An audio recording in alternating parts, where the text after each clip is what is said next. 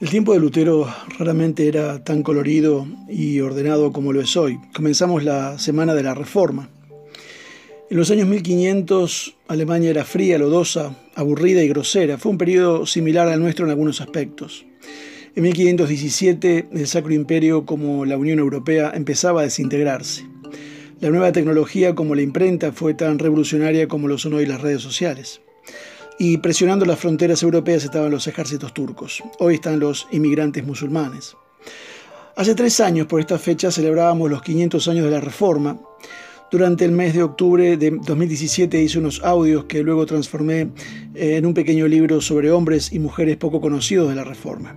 Así comenzó este ministerio de audios cristianos sencillos, enviando los audios por WhatsApp, lo cual sigo haciendo. 30 mini biografías que hoy están en Amazon en forma de ebook. La Reforma Protestante, los desconocidos de la Reforma. Pero esta semana voy a hablar de Lutero, una persona compleja. Lo haré desde la historia y desde la teología.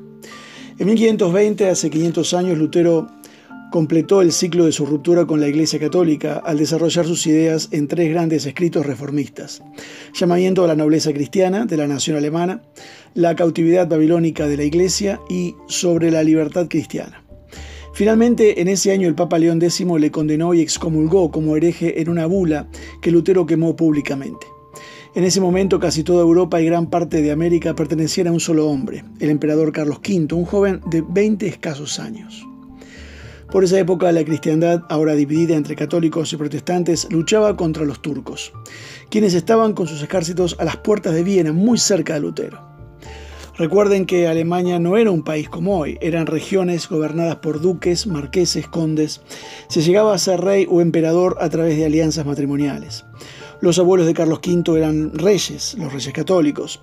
La madre de Carlos V era reina. Los hijos de Carlos V fueron reyes. Las hermanas de Carlos se casaron con reyes. El hermano menor de Carlos V fue rey. Los títulos de Carlos fueron los siguientes. Tome asiento porque parado se va a cansar de escuchar.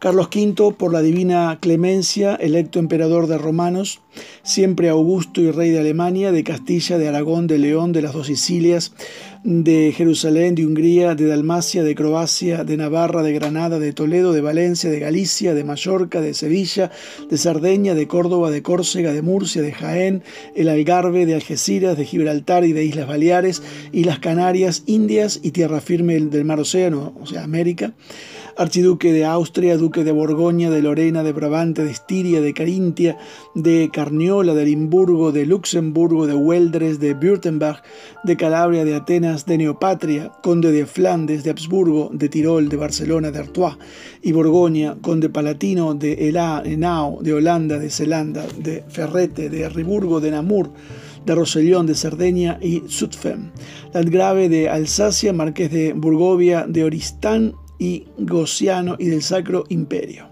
Príncipe de Suevia y Cataluña, señor de Frisia, de la marca eslovena, de Puerto Naón, de Vizcaya, de Molina, de Salinas, de Trípoli y Malinas.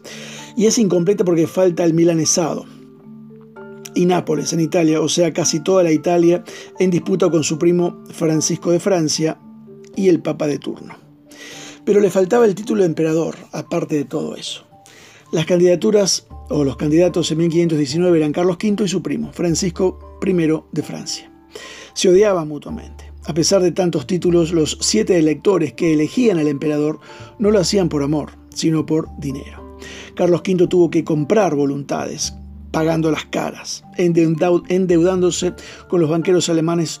Todo el oro y la plata de América no alcanzaban. Usted se preguntará, ¿qué tiene que ver todo esto con Lutero? Todo porque en estos electores, o uno de esos electores era Federico de Sajonia, quien amparaba a Lutero y lo escondió un año porque los partidarios católicos lo querían matar. Las ideas de Lutero habían hallado eco entre el pueblo alemán y también entre algunos príncipes deseosos de afirmar su independencia frente al Papa y frente al emperador, por lo que Lutero no tardó en recibir apoyos que le convirtieron en dirigente de un movimiento religioso conocido como la Reforma. Es que los nobles alemanes vieron la oportunidad de aliarse a Lutero para poder escapar del control de sus tierras por parte de la Iglesia Católica. No nos engañemos, no todo era amor a Dios. La pregunta es, ¿Lutero buscó todo eso? Porque antes de ser un reformador, Lutero era un reformado, y mañana lo vamos a explicar. Nos quedamos con una reflexión. Un hombre solo se opone a todo un sistema político y religioso que era una máquina de picar carne. Dijo Lutero alguna vez, están tratando de convertirme en una estrella fija y soy un planeta irregular. Que Dios te bendiga.